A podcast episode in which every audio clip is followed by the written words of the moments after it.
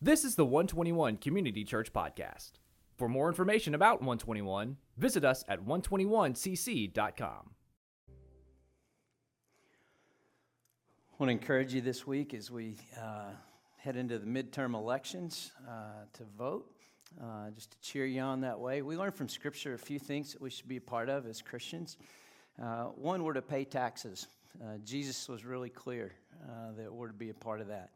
Uh, and so we want to be faithful and honorable uh, with integrity uh, in doing what Jesus said there. Uh, he also, uh, we find in God's Word that we're to pray uh, for our leaders and for those who govern us. Uh, and so we want to be faithful to pray uh, for them. So let me cheer you on uh, to pray. Scripture says not to complain, uh, but to pray. Uh, and so we, we have much more effect on what goes on in our nation when we pray than we do when we complain. Uh, so let me cheer you on that way. Uh, and then the Scripture also tells us that we're to submit to our governing authorities. Uh, and so He has on purpose placed us in this cultural moment, uh, in these boundaries, under this government. Uh, and God's very intentional uh, in what He does. Uh, and we want to uh, submit and yield to that up to the point where we're asked to be disobedient to the Lord. At that point, we part ways, uh, and we have to be willing to, to pay a price uh, for our faith at that point. Uh, and that would be each of us leaning into the Lord, and what does that mean uh, in the way God calls us? And uh, and this week, we, we happen to live in a country uh, by God's design where we get the privilege to participate uh, in who our leaders are. Uh, and so I would just encourage you, Uh, if you haven't voted already, to do so uh, and to see what God does uh, with that. My confidence today, by the way, is not in a political party. Uh, it's not in a, a political leader.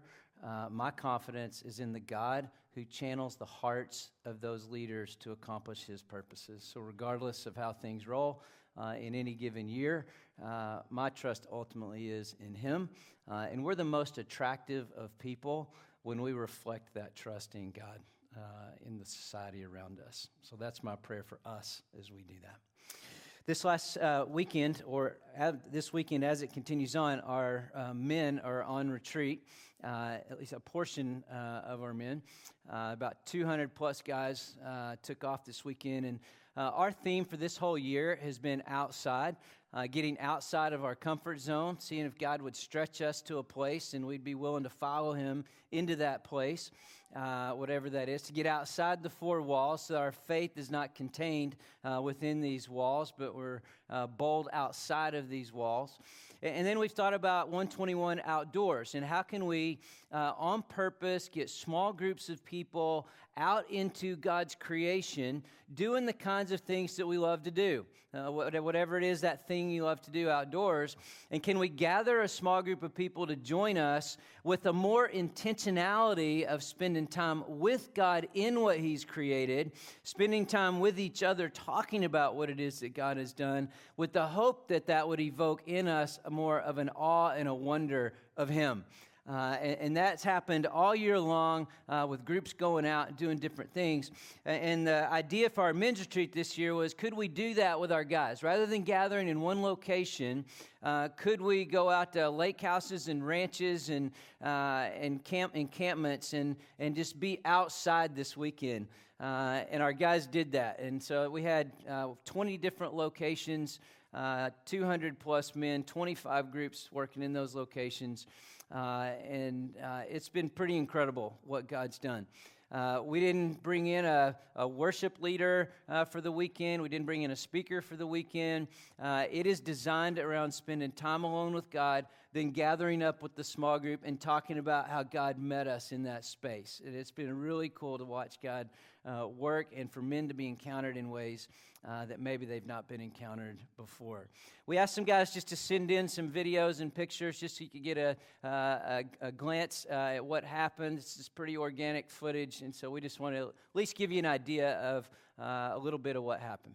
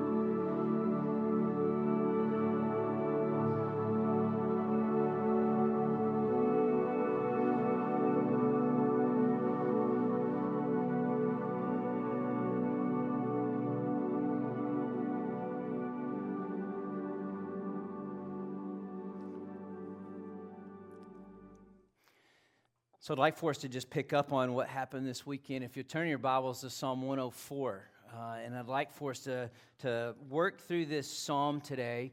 Uh, and my hope would be that if there's not already an awe and a wonder of who God is in His creation, uh, that today that we'd be awakened to that. Uh, I'm afraid that uh, in these last few years that Uh, we've been put to sleep in so many ways uh, and darkened in the way that we see things uh, and and uh, just, and down uh, about things. Uh, and as someone said this week that I was listening to, so, you know, it, it just seems like we've lost an awe and a wonder. There's not a uh, just a, an awe about the little things that happen in life and a, and a wonder of God. It's when we have an awe and a wonder of Him that, that we'll more likely want to serve Him, follow Him, and enjoy and love Him. Uh, minus that awe and wonder, uh, it, it misses a bit. And, and so my prayer has been for today that just in a small way that from the Scriptures, that God would awaken in our hearts a fresh awe and wonder of Him.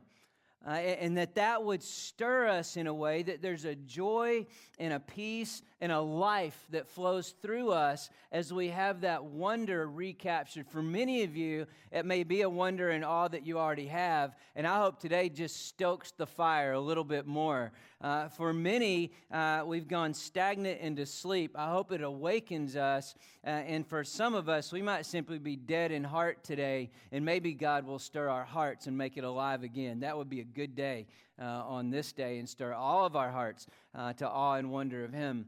And, and the way I've thought about this psalm uh, is uh, thinking about uh, the big characteristics and attributes of God. And, and I've, I want to just unfold it in, in ways that think about the character of God. Because while he's talking about all that he's created, the psalmist is, really what he's pointing to is who God is and what God's done. Everything centers on Him, and He receives the glory and the honor. In verses one through four, uh, we see God is awesome. Uh, I, I believe this is a word uh, that in some ways, and I don't always do it, it's a word I like, uh, but I believe it's a word that maybe should be reserved for God Himself. In, in the Scriptures, it talks again and again, especially through the Psalms, about God being awesome in His majesty. God is an awesome God. A God to be held in awe. Uh, and imagine if we just reserved that word for Him. Uh, and in verses one through four, we see that awesomeness of God. The psalmist starts out and he says, "Bless the Lord, O my soul. O Lord my God, you're very great. You're clothed with splendor and majesty." He begins the psalm, "Bless the Lord, O my soul," and he ends the psalm this way. So here he is, he just begins and says, "Bless the Lord." And, and what does that word bless mean? It means to speak well of. And just on a personal note, the psalmist is saying, he's, he's really just inviting us in to what's happening with him. But he says, "Bless the Lord, O my soul. Let my soul speak well of God." That's what he's saying. The, the Hebrew word, the, the Old Testament is written in Hebrew. And the Hebrew word for soul is nephesh. It means all of who we are. When the psalmist says, "Bless the Lord, O my soul," he's saying, I want to speak well of God with all of who I am. And I heard somebody say the other day, and I hear this often, we think about, uh, oftentimes our head doesn't connect to our heart. That, that we've we know something, but it doesn't connect to our heart. And I know what someone's saying when they say that. But I think there's a better way biblically to think about that idea. In the Hebrew, the word heart includes the way we think, our motives, our emotions, and our actions. And I think when somebody's saying that the head is not connected to the heart, what they're saying is the way they think is not connecting with the emotions and the actions yet. But that actually is the heart, and the heart is not united. It's divided. The mind is thinking one thing, but the emotions are over here, the motives over here, and the actions aren't quite squaring up. And so the psalmist is saying, I want everything to be united within me that speaks well of God. So the way I think, I want to think deeply and often and accurately about God. And I want that to so stir my emotions that there's a joy, that there's a, a gladness in my heart that matches the way I think about God. And that, that changes my motivations, the knowledge of who God is, so that the reason I do what I do is out of a love for God and what He's done for me. It's the love of Christ that motivates my heart. And when my heart's motivated that way, then the life of Christ is flowing through my life, and I'm submitted to Him, and now my actions are squaring up with the way I think and the way I feel and the way I'm motivated. So when He says, bless the Lord, oh my soul, we don't want to just pass by that line. What we want to know, what He's saying is, I want to speak well of God in every aspect of who I am. Bless the Lord, oh my soul. Why? Because, oh Lord my God, You're very great. God is a great God. He's clothed with splendor and majesty in who He is. That metaphor of clothing. He's the King in all His glory. In verse two, we start to see something that unfolds through this psalm. And the psalmist, it seems, has in mind Genesis one, the first book of the Bible, the creation account. And he goes through, in an indirect way, all six days of creation through this psalm. And I'll point those out as we move through it. In verse two, covering yourself with light as with a cloak. On the first day of creation, God said in Genesis one, three through five, let there be light, and there was. As the psalmist is, is thinking back to that light that God created, He covers Himself with light as with a cloak. He stretches out heaven like a tent curtain. This is like day two of creation in Genesis one, six through eight. And it's there that God establishes the firmament or the heavens that separate the waters. And He's describing it in a metaphorical way. He stretched out heaven like a tent curtain. He lays the beams of His upper chambers in the waters. He makes the clouds His chariot. On Friday afternoon, most of us experienced uh, quite a storm, depending on where you were. And, and at the men's retreat, I was actually in Glen Rose, and I, I delayed and didn't go till later in the afternoon. And, and and when I when I arrived in Glen Rose, I looked off to the left. Well, one, I passed a, a friend of mine uh, that was going also, and he said, "Hey, look to the left. There's a rainbow." So that was kind of cool as we headed there. And then I was driving into Glen Rose, and when I drove into there, I looked off to the left, and I saw cloud formations. I don't think like I've seen before. It was just a sweeping motion uh, of the clouds in, in all their thickness. And I'd been hanging out in this psalm, so it made me think about that's God's chariot right there that He has created uh, and the way we think about Him uh, in the clouds. And, and I looked at it, and I thought, maybe I should take a picture. And one of the things my wife's great about reminding me of is sometimes we ought to just enjoy the moment.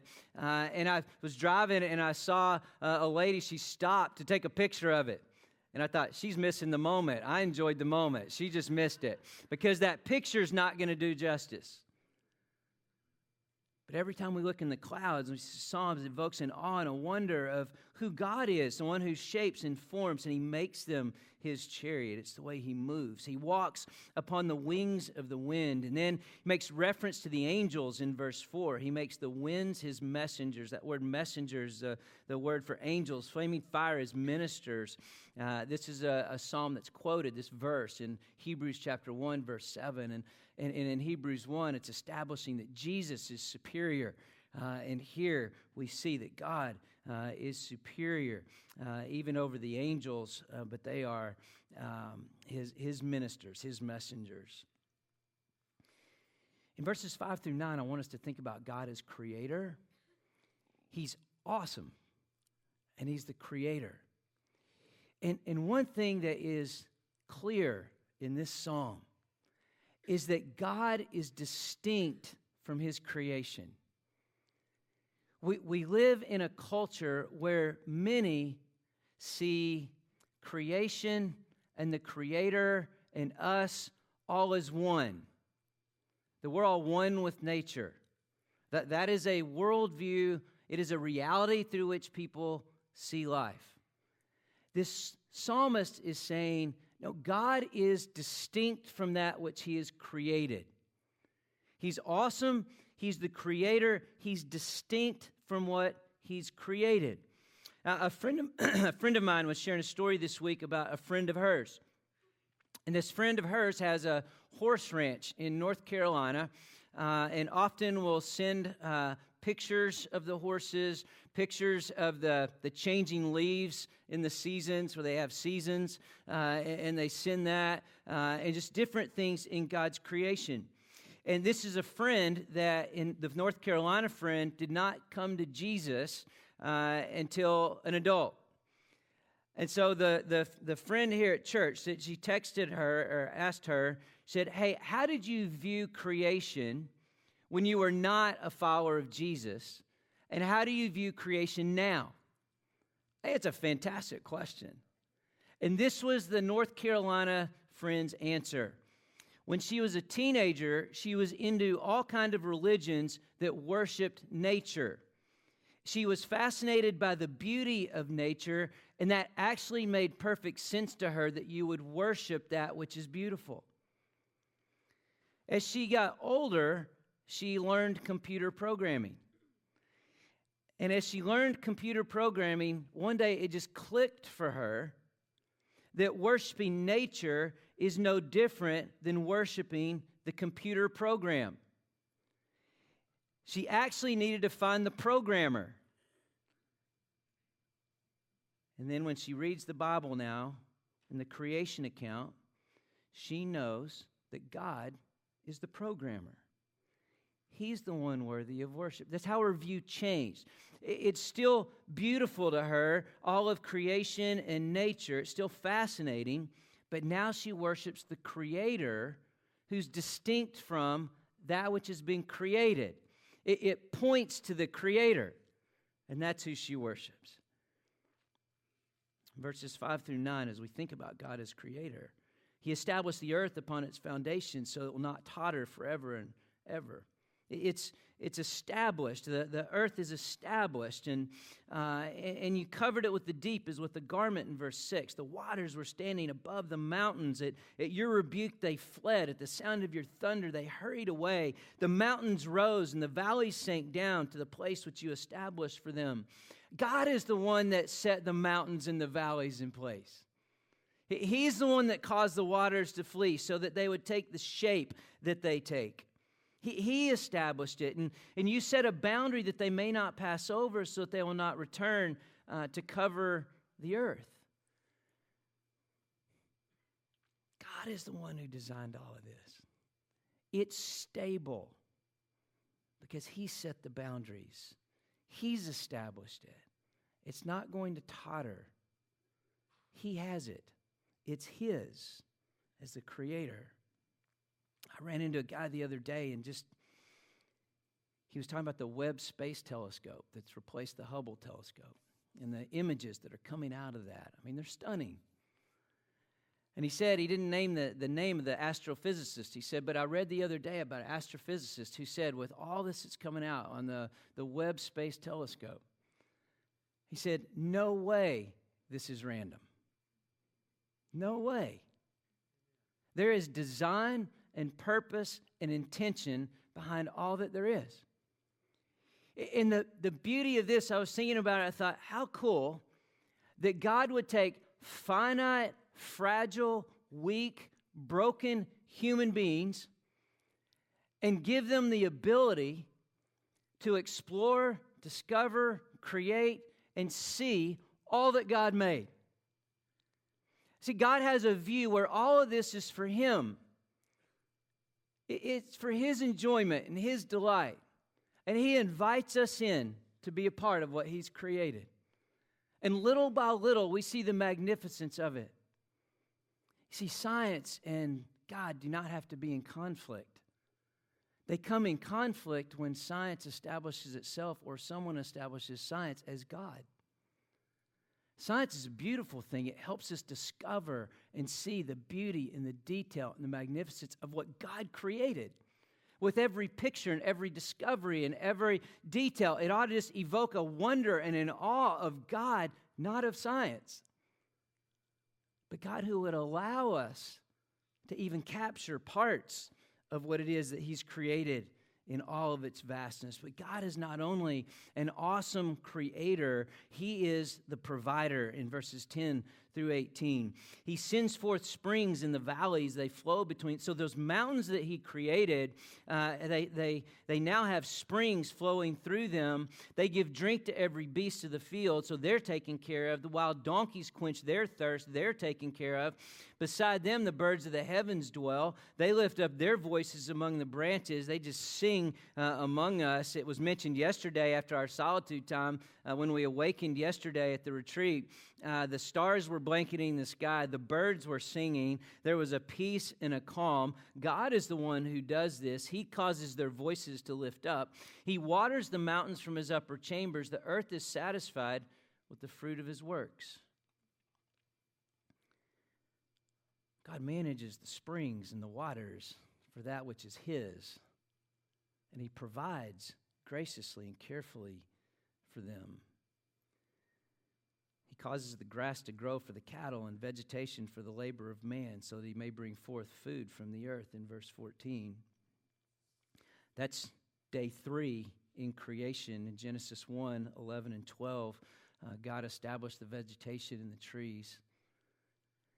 Someone said one time, I thought it was a good descriptor of Genesis one, the creation account, that you can think about the first three days as the form.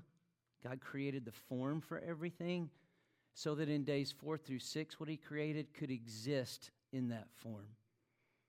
That, that's intentional design. Form, and then we can function inside that form. That's what we've seen so far, even as the psalmist reflects on it. Verse fifteen, and wine which makes man's heart glad, so that he may make his face glisten with oil, and food which sustains man's heart. God is the provider of the sustenance that we need. And then the wine, He says, to make our, our hearts glad, to have a joy. I, I want to make a quick side comment about alcohol, because I believe that wine can be a good thing and then it can be a bad thing. Yeah, those good gifts of God can become those things that are not so good anymore. And I, I think we would all agree that, that drunkenness is, is uh, wrong. It's, it's sinful against God. That, that's clear from Scripture. Uh, if, if you're a follower of Jesus, you love God, His Word, it's what it says. There's not a way to, to get around that. So we, we could probably all agree there. I think where we might choose to part ways is how we think about alcohol in general at that point. And some of us have experiences that, that cloud our minds a little more than someone else might have. But, but this is one thing I would say. When I read Scripture, this is what I understand wine would be for, is for enjoyment, and that's what it's for. It's, you can use alcohol as an escape and not get drunk. And I would suggest that's an improper use of God's good design of it. If you need it to loosen up on the dance floor, I would suggest that's not God's best use of it. It is simply for the heart to be glad. Now, if you'd love to have a conversation about this another time, I'll be glad to do that. Just wanted to make a side note. It is for enjoyment. When it steps past enjoyment, you'll be hard-pressed to find a biblical case for what you're going to do then. We just want to make sure we use God's good gifts in the way that God intended us to use them. Some of us have backgrounds where that which could be enjoyed, we need to die to. Because if you come from a family of alcoholics, the odds are not in your favor of it staying at the enjoyment level. So we need to make good decisions around God's good gifts. So He's the provider. He's the, he's the sustainer, and He gives us things to enjoy and delight. And that would be for each of us before God, under His word, to figure out what that looks like. The trees of the Lord drink their fill, the cedars of Lebanon, which He planted, where the birds build their nests, and the stork whose home is the fir tree. Verse eighteen, the high mountains are for the wild goats. The cliffs are a refuge for the Shephanim. The Shephanim are small, wild, kind of furry animals. So all, all of these things that, that God is the provider for. He's the provider for us in humanity, our basic substance, the same for that which he's created uh, in all of his creation. So he's awesome, he's the creator, and he is the provider. And the fourth thing I would say about God out of this psalm is that he's a rhythmic God in verses nineteen through twenty-three. Now, I got a different sense of rhythm this weekend in the men's retreat. Uh, I don't know what it's like at a ladies' retreat. I don't even usually hear how it rolls when you stay in a cabin with multiple people. But the place where I stayed, uh, there were multiple men in a in a bunk kind of setting. And I was told when I got there that one cabin was, it was a little more full and there was another one less full. And I thought, okay, well, the odds are better. If I go to that one, there will be less snoring and a better shot that I might get a good night's sleep. Uh, and so I chose that one. Bad move. As soon as the lights go out, uh, maybe a few minutes later, uh, the guy right next to me just went into snoring mode. Loud, rhythmic, not so beautiful. All night long, I listened. I was thinking, surely you'll get exhausted of snoring and it'll stop. It did not. The next morning, uh, several of us who didn't sleep, and, and I was actually contemplating the injustice of it all. I thought, why is it that the persons who snore seem to sleep well, and the rest of us don't? Well, what what is that? How, how does that play out? I did appreciate in one cabin, a guy who knows he snores brought earplugs for everybody else. That's care. But it was really funny because we were walking to breakfast, the, we were talking about the snoring, and one guy said, it was very rhythmic. And I thought, that, maybe.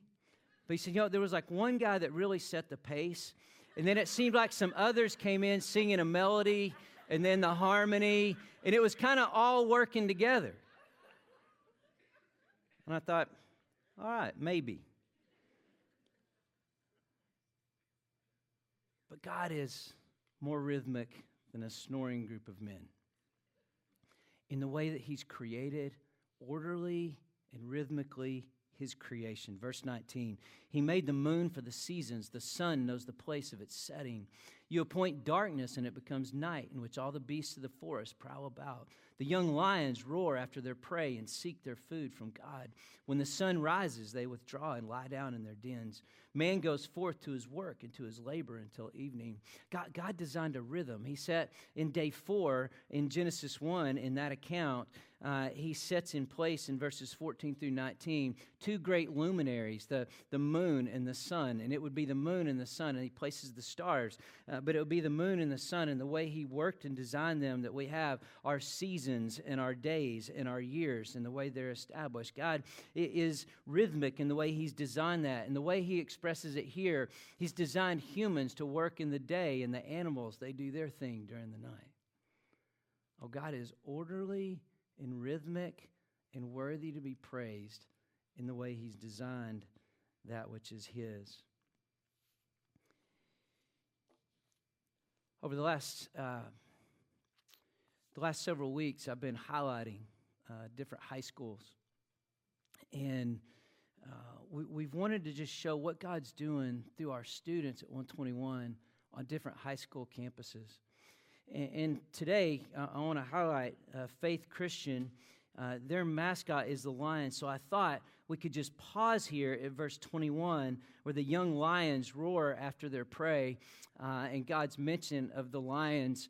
And uh, and to talk about what's going on uh, at, at Faith. And I've been a good sport on a lot of this. And so I was brought this mascot head. I feel like I'm an E S P N about to pick the winner for the day. Uh, and I, I've worn it. I did it. So there you go. But I love what's happening on the campus uh, at Faith Christian. And when I think about this one hundred fourth Psalm, what they're doing on that campus in a private Christian education is is weaving together and loading the students with um, with God's Word, with experiences to uh, encounter God in different ways, with the hope that the hearts of those students will be grabbed and that there will be a wonder and an awe of God awakened in them for Him. You see, strategically, you're you're loading kids up early with the Scripture and, and just load their minds, load their minds with it. And with the hope, uh, uh, parents of, of four kids that have already graduated from a private school in the area, uh, they told me the other day, I thought it was so good. They said, you know what? There is no question that every kid that came out of the school our kids were, they know and understand a biblical worldview. But you cannot change the heart of the kid. We can't educate to get the heart where we want the heart to be. Only God rescues and grabs the heart. We can load it up with the truth and the awe and the wonder, with the hope that God will cause their hearts to look at Him in all of His creation and be stirred with an awe and a wonder. And, and I really only think when we have that wonder and awe, will we go all in in following after God. And, and I love that Faith Christian is doing exactly that. I had several stories from them I want to share in ways God's working in those students. Uh, one came from a teacher, and uh, that's their debate teacher, and, and she described what happens in their debate tournament. She said, as a Christian school, we could just function uh, in debates with other Christian schools, but we've on purpose chosen not to do that so that we're encountering all different worldviews.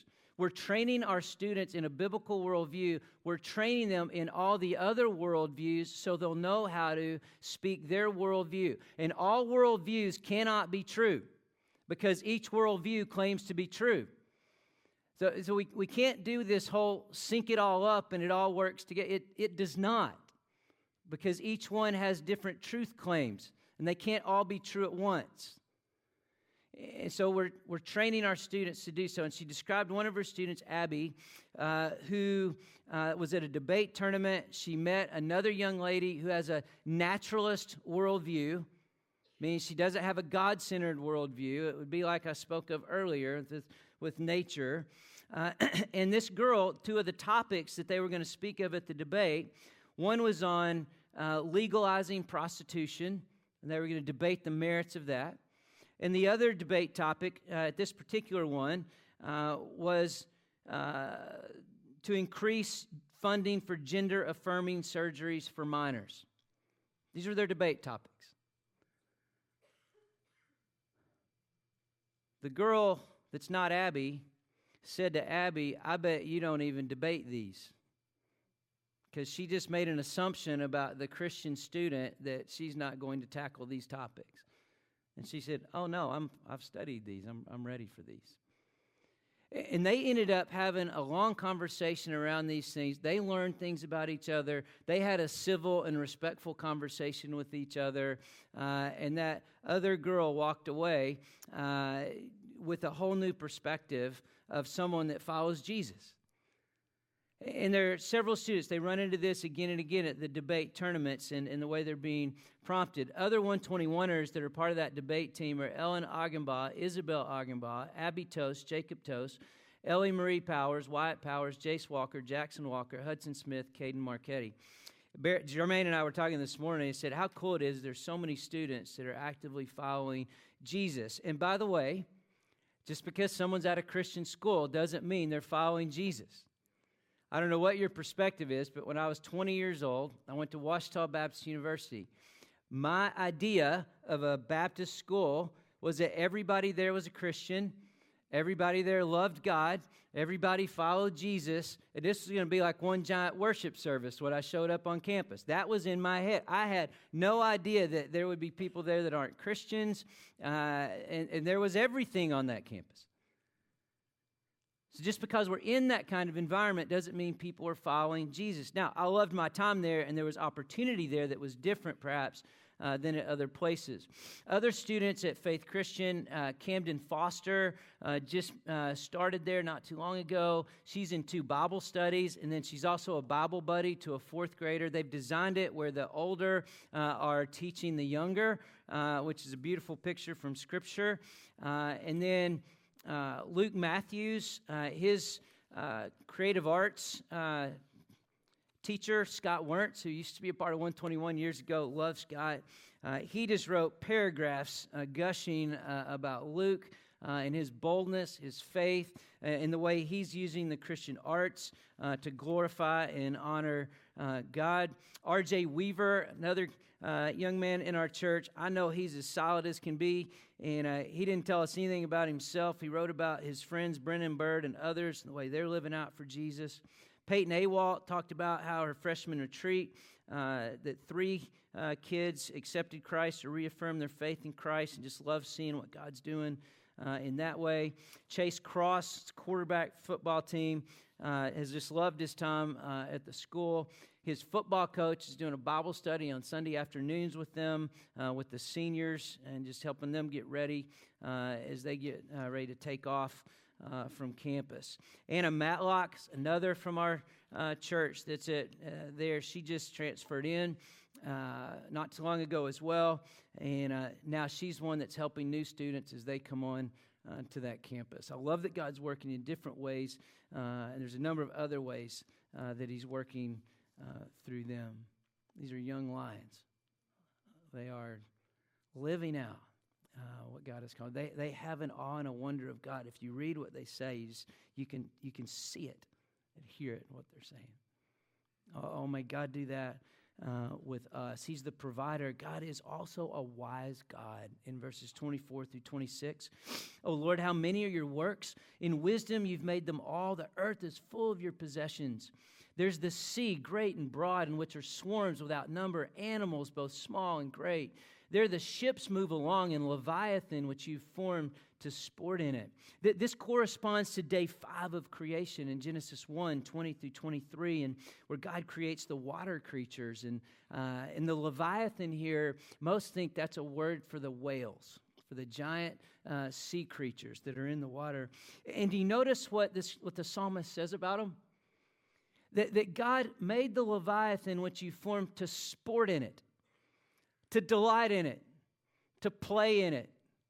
You see, see again, so often we think uh, these things are about us paying a few, uh, you know, sixty or seventy dollars to get a tour to go see what, what's happening. But there's whales right now all over the oceans that are delighting, sporting, uh, moving throughout, rhythmically singing and dancing, and God is enjoying every bit of it because He created them to sport and delight in the water which He made. Oh, God is a God who's wise in the way that He's created and designed in that same water where the whales are at play, the ships are moving about.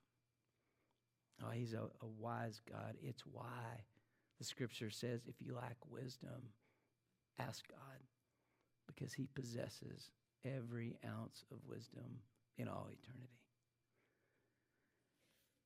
He's a God who is also the sustainer. In verses twenty-seven through thirty, "They all wait for you to give them their food in due season. You give to them, they gather it up. You open your hand, they're satisfied with good.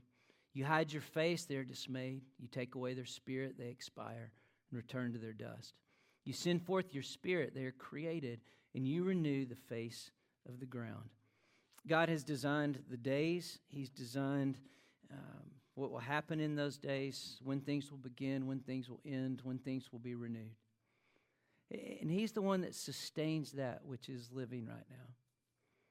Well, we don't have to live in a, a media-driven uh, fear or anxiety uh, about the earth, about the world.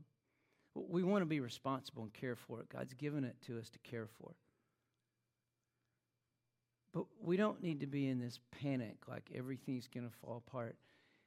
God is the sustainer of that which He has created. He, he designed it, He made it, and He upholds it. And he create and he sustains it. He works things in his time and in his way. And then God is a glorious God in verses thirty-one and thirty-two. Let the glory of the Lord endure forever. Let the Lord be glad in his works. He looks at the earth and it trembles. He touches the mountains and they smoke.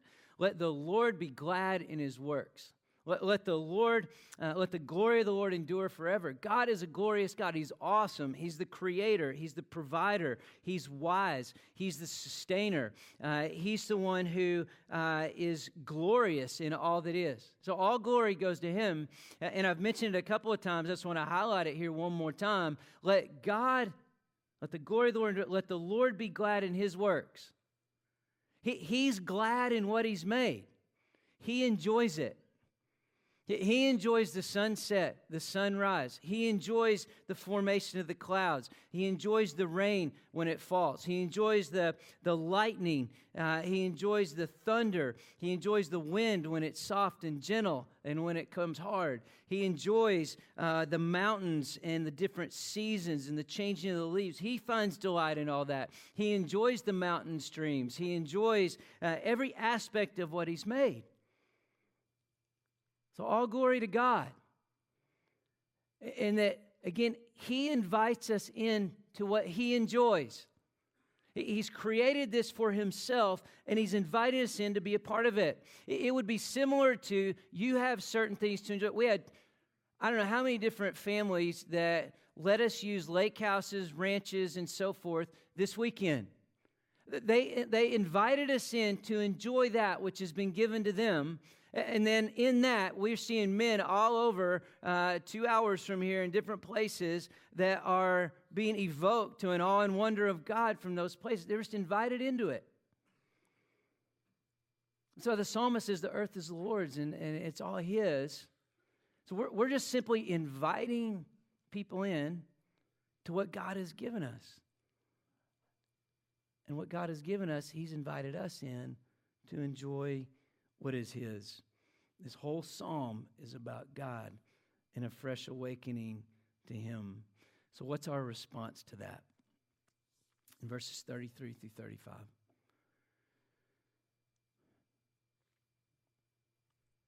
It's to be glad in the same way that he is. We can know that our hearts are in really good spots when we're glad. When we see the beauty and goodness and truth of God, and we're glad about that, that's the right response. When there's some awakening in us of an awe and a wonder of what God has done, this is the response. Verse thirty-three, I will sing to the Lord as long as I live. I'll sing praise to my God while I have my being. One response to all that God has done is song. And he doesn't say, those who sing really well, this should be your response. Thank goodness y'all couldn't hear that up here, somebody said. One, one way that we might know how glad our heart is, is how loud we sing when we gather together on a Sunday morning. Sometimes it is, sometimes it isn't. It says something about us. Just guessing for the college football fanatics, I'll bet your voice about goes out by the end of a game.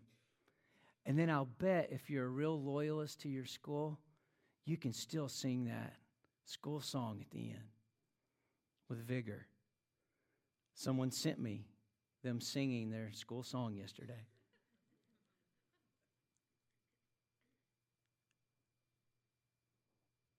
What does it say about our hearts if we can't sing loud and with a joy? Because he says, This is my this is my response to the awe and wonder of God. My heart expresses itself in a song. Now, I know some of us probably sing louder in the car or in the shower or other places because we're self-conscious about our voices, but imagine if we could just get so captured by God that it just didn't matter who was around us. I'm just going to sing the way I know how to sing because my heart is so in awe of who God is right now. I can't help it. And God will fix that in the end. It'll sound better when we're all together in the end. In the meantime, we can just kind of endure that with one another. But it's a glorious noise uh, that comes to him when we sing. It's not only just a song, though. That's just a thought. But verse thirty-four, let my meditation be pleasing to him. As for me, I shall be glad in the Lord. So the Lord's glad in his works. The psalmist says he's glad. Let my meditation be pleasing to him. That's one of the things I love about our men's retreat this weekend. Uh, you're thinking, I, I told you there's no speaker in worship, and the first pictures you saw were a speaker in worship. Thursday night, we had a beast feast. Travis led us in the worship. It was excellent. And then um, Paul Johnson, who's a part of our body, he spoke, really just encouraged our men. Uh, but the rest of the weekend, it's it's really about meditating on the Lord, what the psalmist said. It's, it's getting alone with God and meditating and chewing on and thinking about the things of God. And, and when we carve out those spaces, we actually have time to meditate and chew on the things of God. And our guys yesterday were just saying that they've loved the space because it's so hard to make that space with the pace of their lives. But a response when we have an awe and wonder of God is to, to meditate on it, to think on it, to not just, just pass by the stars, but stop and gaze at the stars. It's not just to pass by the, the bee that's uh, around the flower, but to really look at the bee that's around the flower. We're just in awe and a wonder about everything. One of the things I love about my wife, she she loves all of what God has created, and the littlest things, there's just a delight in her. It just comes out. Oh, oh, can we just have that awakened in us? But it causes an awe and a wonder of God and his creation, and we chew on it. But you know what's really funny about this psalm? Is the way it ends. It's just so upbeat. And then verse thirty-five, let sinners be consumed from the earth and let the wicked be no more. It's like he looks around and says, this is so beautiful and so good. Could we just please eliminate all the sinful things so that we can see it even more in its beauty, in its goodness, in its truth? Because even those beautiful and majestic things that we get to see that God has made, they're still tainted by sin. The scripture says that creation is groaning right now because of the sins of humanity. And that creation eagerly awaits when Jesus will make all things right so that creation no longer groans. Creation groans because you and I groan, because the image of God in us has been marred by sin. And we miss out it when we're not glad and we're not evoked to an awe and wonder. It's that ugly sin that's going to be messing around in there that's going to stall that out.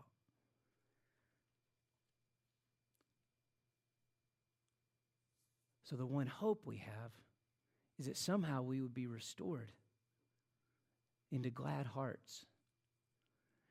And that comes through Jesus, who he himself bore our sins in his body on the cross so that we might die to sin and live to righteousness.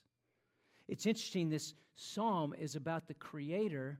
We learn in the New Testament of Scripture that it's actually through Jesus that God created. He's the image of God, the firstborn of all creation. And for by him all things were created, both in the heavens and on earth, the visible and the invisible, the rulers and the authorities. All things have been created through him and for him, for Jesus. In John one, the writer of John says that, that nothing has come into being that has come into being except through Jesus, through him. He's the creator, and, and he's the one that, that being created through is also the one through whom you and I can be recreated so that our hearts can be brought back from the dead and made alive again. through his work on the cross. It's in Jesus, then, that we find our rescue. And for every person that knows Jesus, our dead heart that wasn't beating and is now a live heart that is beating and that's alive and can see these things. In the meantime, as we continue to grow and to become more like him, the end of the Bible says in Revelation twenty-one and twenty-two, God says, I'm going to make all things new.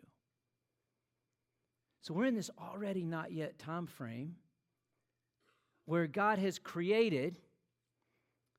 It's been broken by the sin of humanity. God is recreating through what he's done in Christ. We're being made more and more like him. And one of God's good gifts to us is that every morning his mercies and compassions are new. So we're made new creations. Every day is a new and fresh start in the rhythmic way that God has designed things. And then in the end, all things will be made new. Everything will be restored back to the way it was intended to be in Genesis one and two. And for that, the psalmist offers praise. One of the students at Faith Christian, Hallie Walker, I saved hers for last. I love what she wrote. She said that she has found over the last, um, I don't know how long ago, Oh, this year. She's just really seen God stabilize her and to trust his plan for her. And since she's done that and just trusted him, she's been happier, truly content, and more confident than she's ever been. That's what happens in Jesus when we find our stability in him. But she said, I've tried to live my life for Christ at school by praying fervently for my friends that don't know Christ. It makes me sad that even in a Christian school, some of my friends are so far off from what we've grown up learning. I have their names written in my Bible, and I pray for them every night and while I'm going about my day. Oh, that's that's my prayer with Hallie, that so many who have learned about Jesus that have not turned to him, that their hearts will be grabbed by God. That there will be an awe and a wonder that God would substitute in, lay his life down for me.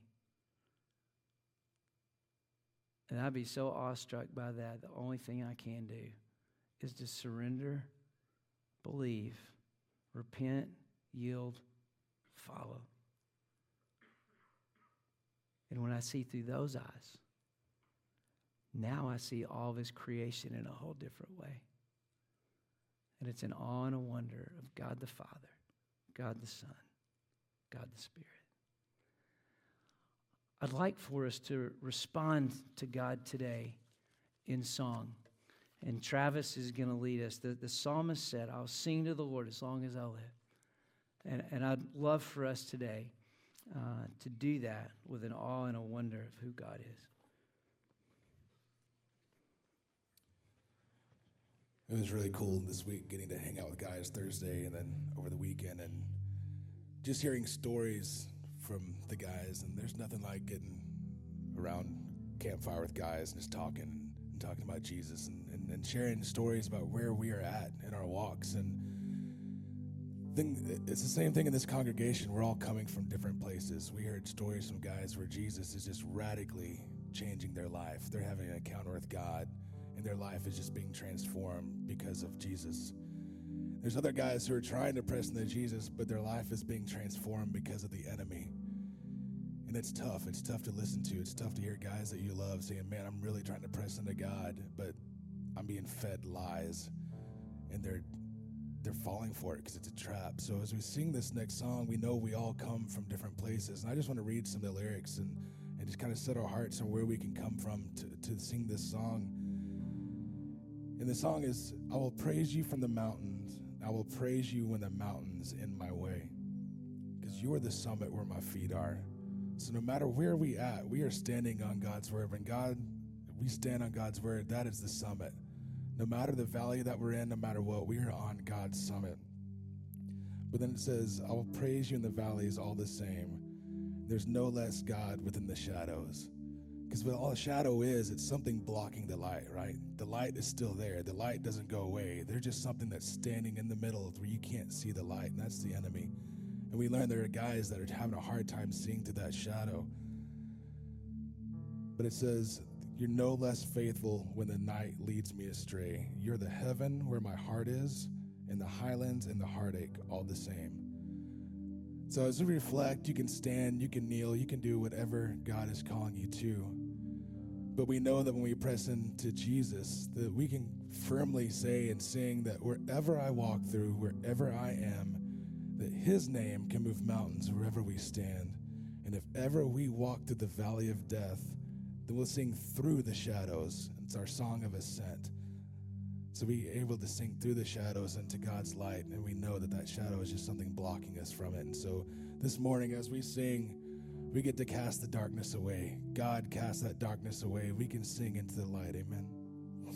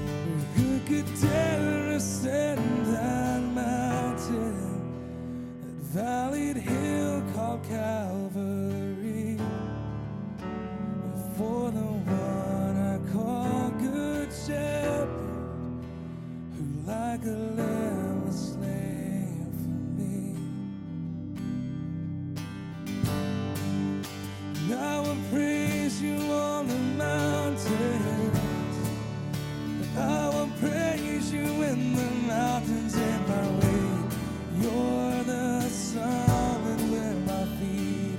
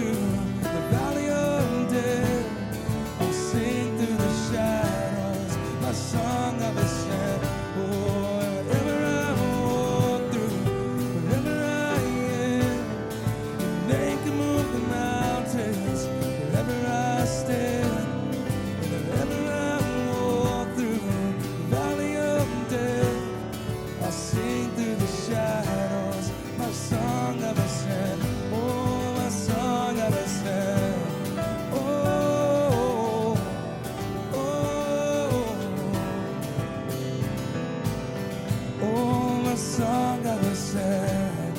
Oh, oh, oh.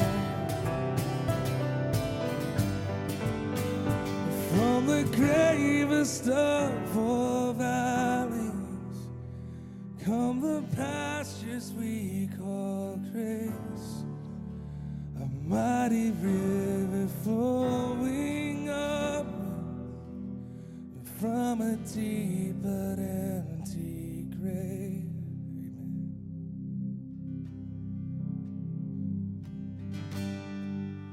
And I will praise you on the mountains, and I will praise you in the mountains in my way. You're the summit where my feet are, so I praise you in the valleys all the same. No less God within the shadows, no less faithful when the night leads me astray. You're the heaven where my heart is, in the high and the heartache all the same.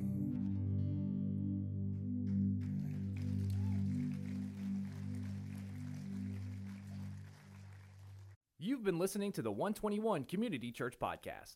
For more information about one twenty-one, visit us at one twenty-one c c dot com.